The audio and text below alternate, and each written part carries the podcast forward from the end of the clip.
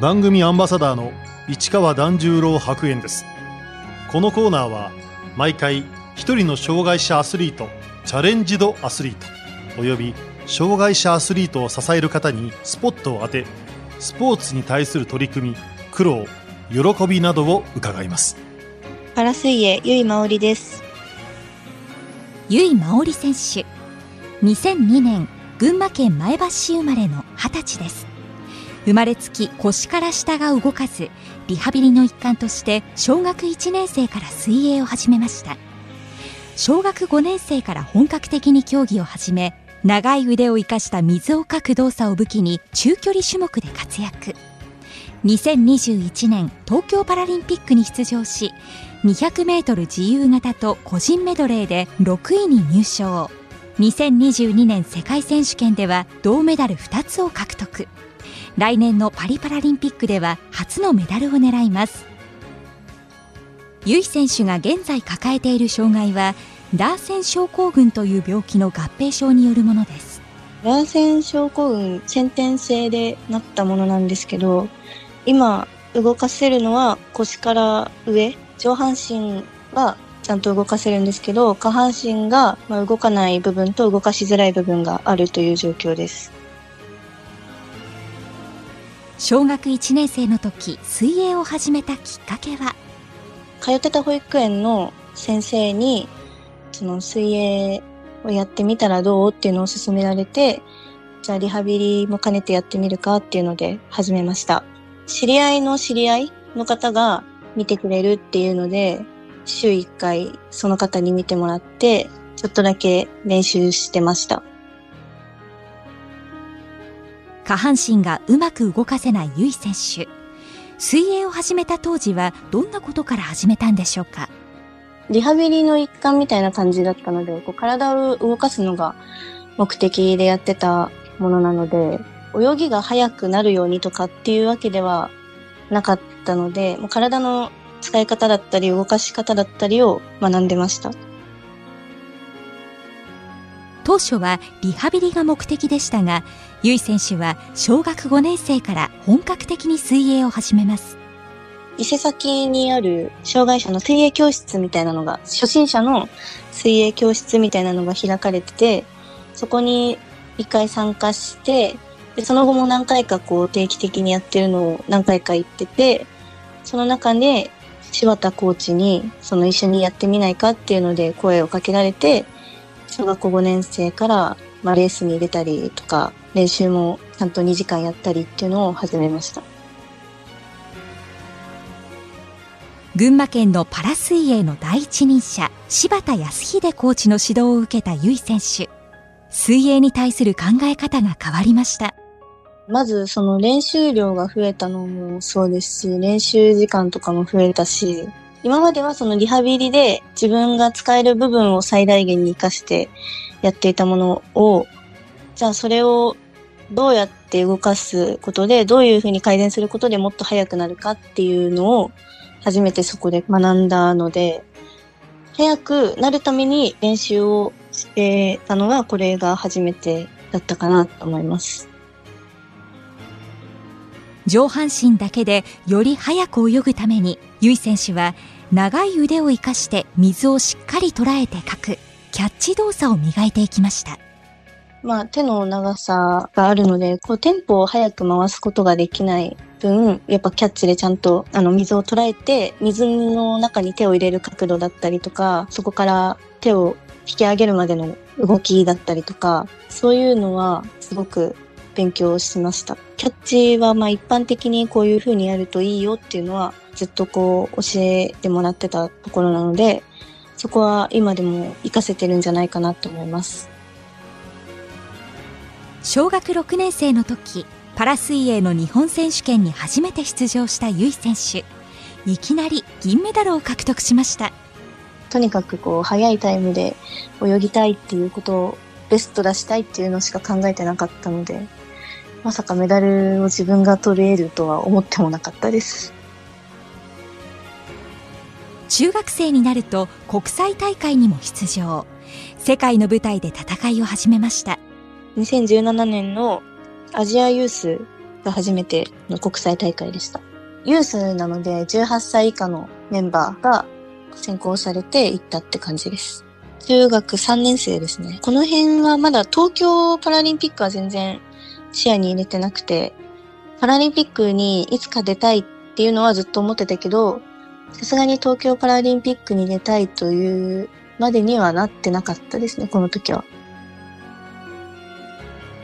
パラ水泳の障害のクラス分けで、由井選手は当初、障害が7番目に重い S7 クラスで泳いでいました。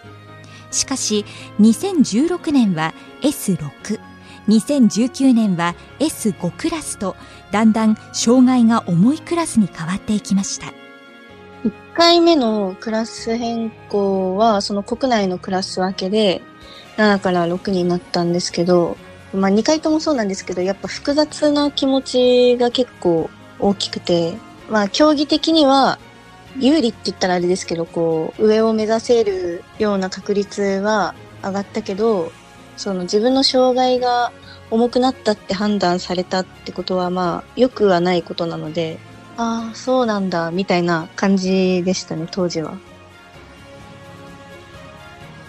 クラスが変わると、移ったクラスでは、自分の得意な距離や種目が行われないケースもあり、その場合、メイン種目を変えなければなりません。得意としてたのが400メートルの自由形で、S6 の時はずっと出てたんですけど、出られなくなったので、今は200メートルの自由形をしてます。長い目で見たらいろんな大会にも出られてるし、世界選手権にも行けるので、プラスにはなったんじゃないかなと思います。由井選手がパラリンピックを実際に意識し始めたのはいつからなんでしょうか？2019年のクラス分けですね。5に変わって、まあ、初めて泳いで、その記録が、その強化指定選手の記録を切っていたので、で、あともうちょっとでその年の世界選手権の派遣も切れてるっていうあれだったので、まあその監督に東京パラ目指せるねって言われて、そこでやっとこう現実味を帯びたという感じでした。努力が実り、由井選手はリレー種目の選手として東京パラリンピック代表に内定。個人種目にも出場できることになりました。リレーは初めてやる種目だったので、しかも先輩方と一緒に泳ぐっていうのは、そんなに多くある機会ではないので、素直に嬉しかったし、楽しみたいなっていうのが一番でした。2021年の東京パラリンピック。由井選手が最初に出場した種目は、大会初日の200メートル自由形でした。アクアティクスで泳いだのは東京パラの数日前が初めてだったんですけど、やっぱ日本っていうのがあって、競技役員の方だったり、招集の役員の方だったりも、日本人の方が多いので、結構なんかいつもの大会と変わらないような、すごく安心もしてたし、私自身そんなに緊張するあの性格ではないので、楽しみだなっていうのがそれ早く泳ぎたいっていう思いで、スタート台には立ってましたね。リラックスして泳げたことも幸いして、200メートル自由形の予選を突破。決勝に進み、6位入賞を果たしました。決勝に進出することがその第一の目標だったので、それはクリアできたのがすごく嬉しかったのと、まあ、タイム的にはあまりこう納得がいかないタイムだったので、ちょっと悔しいところはあったんですけど、でも楽しかったから、すごくいいレースだったなと思います。その後、100メートル自由形、100メートル平泳ぎは予選で敗退しましたが、200メートル個人メドレーでは決勝に進出。再び6位入賞となりました。はまずその100メートルの平泳ぎなんですけど、それは日本新を出せたのがこの予選だったので、決勝は進出できなかったんですけど、自分がずっと目標にしてたものを達成できて嬉しかったって感じですね。あと200メートルの個人メドレーは、この前の大会とかも結構不調が続いてて、こうベストに近いタイムがあまり出せてなかったんですけど、自己ベストに近いタイムを久々に乗せて、こう結構自信がついたというか、まだ伸びるなっていうのは思った大会です。個人メドレーでは苦手な種目を得意種目でカバーしての6位でした。この時は本当にバタフライと背泳ぎが本当に苦手でめちゃくちゃ遅かったんですけど、平泳ぎと自由形でなんとか頑張って周りとの距離を詰めたりだとか、抜かしていけたりっていうのをしてたと思います。また、団体種目の混合 4×50 メートルリレーは予選敗退に終わりましたが、先輩後輩と一緒に泳げたのは貴重な経験になりました。一人男の子が年下の日向楓くんは年下で、私と楓くんが若いというかメンツで、成田さんと中村智太郎さんがベテランで、でその二人が引っ張ってってくれるような感じでしたね。まあ、このメンツでやれることはもうないだろうから、まあ、精一杯頑張ろう、そして楽しもうっていうのは言ってたと思います。リレーは私は初めての経験だったので、ま今までこの練習とかはやったことあったんですけど、大会でリレーを泳ぐっていうのは経験がなくて、それを東京パラリンピックで初めての経験をして、なんかすごく楽しかったので、また泳ぎたいなっていうのはずっと今でも思ってますね。由衣選手は現在、地元群馬県の上武大学に通う3年生。大学ではスポーツ健康マネジメントを専攻しています。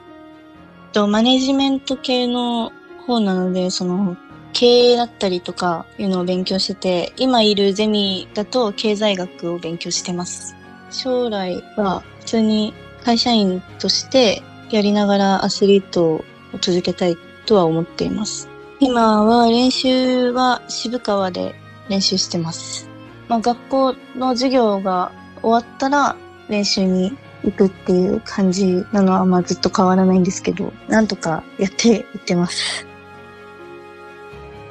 2022年6月、ユイ選手はポルトガルのマデイラで行われた世界選手権に出場。得意種目の200メートル自由形と200メートル個人メドレーで銅メダルを獲得しました。中国がこの時はコロナの情勢の関係で参加だったので、まあ、だいぶその私の出場したクラスの人数が減っていたのも結構理由としては大きいのがあるんですけど、自分のやりたい泳ぎっていうのはできた大会ではあります。まあ、いわゆるレースプランみたいなのを考えて、まあ、ほとんどがそこをクリアできてはいたんですけど、自己ベストには届かなかったっていう感じですね。ポルトガルの世界選手権の前にもっと速くなりたいっていうのと、その自分の考え方とかを変えるためにも、自分のためにもっていうので、練習環境とコーチを変えました。まあ、渋川っていうか、その前橋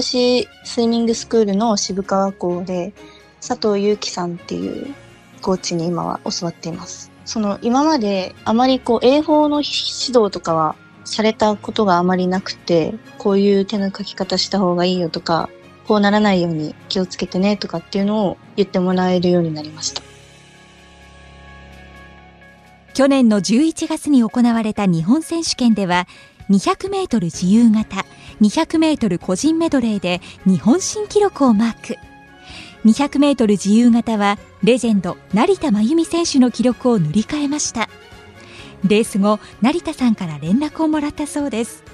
その連絡が来ておめでとうっていうので調子良かったねっていうのは連絡いただきました。特にアドバイスはあまりもらったことないです。その大会の前だったり後だったり、そう頑張ってねとかお疲れ様おめでとうっていうのは言ってくれます。安心する人が一人いるって結構違うと思うので、すごく良かったなっていうのは思いますね。東京パラリンピックでは同い年の選手たちの存在も励みになったといいます。東京パラは宇津木三国さんと南井明人くんと荻原小太郎くん私入れて同い年が4人もいたので、やっぱこう同級生がいるっていうのはこう気持ちが楽になるし、まあ、クラスとかは全然違うけど、得意種目とかも全然違うし、来年のパリパラリンピックに向け目標にしている大会と抱負を伺いました今年世界選手権とアジアパラがあるので、まずはその2つを、はい。そうですね、パリでも自分が目標としているパフォーマンスができればなと思います。K-POP が大好きな由衣選手競技人生を支えてくれた大好きな曲があります TWICE さんのファンファーレっていう曲です。すごく自分が調子が悪かった時だったり、うまくいかない時とかによく聴いてた曲です。上武大学の学生でもある由衣選手大学も由衣選手をバックアップしてくれています遠征にかかる費用だったりとか、大会のエントリーだったりとか、そういうのを、はい、支援してくれてます。家族も由衣選手の競技生活を支えてくれていますお父さん、お母さんは、今は大学生なんで、こう、車も自分で運転して、練習だったり、大学だったり行ってるんですけど、中高生の時は、学校が、学区外のところに通ってたので、まあそこの送り迎えだったり、とか、あとは練習場所まで送り迎えだったり、そういうので結構お世話になってました。東京パラリンピックの時も家族の応援は大きな力になりました喜んでくれて、チケットも取ってたんですけど、無観客で行けなくて、まあ、テレビで見ててずっとすぐ連絡くれたので、大会始まる前もそうだし、レース終わった後も、お疲れ様見てたよっていうのはくれたので、すごいこう安心しました。由衣選手のこれからの目標は？水泳だけじゃなく、いろんなことにも挑戦、いずれはできたらいいなっていうのはずっと思ってるんですけど、まずは水泳をで自分の目標をちゃんと達成してから、またいろんなことに挑戦したいなっていうのは思ってます。パラアスリートには他の競技にチャレンジする選手も多いですが由衣選手は？まあそれもやってみたいなっていうのは今すごく考えてます。自分の泳ぎを速くするためにこれからの課題は？まあもちろん種目によっては違うと思うんですけど、その個人メドレーは絶対にその個々のそれぞれの泳ぎが速くないとやっぱりこう上を目指せないので、それぞれの泳ぎのタイムをどんどん上げてって、それで4種目泳いだ時に、まあ体力面とかもありますけど、そういうのが一番大事になってくるんじゃないかなと思います。由衣選手にとってパラ水泳の魅力とは？ずっと思ってるのは、水泳はパラリンピックの中で、まあもちろん陸上とかは、まあ義手をつけたりだったり、義足つけたりとか、車椅子使ったりとかっていう競技。それももちろん素敵だと思うんですけど、水泳ってその自分の生身の体だけを使ってやる競技なので、それを最大限活かすっていうのが、そのパラリンピックのなんていうんだろう、意味というか、そういうのにも共通する部分があると思うので、そこはすごく魅力的に感じてます。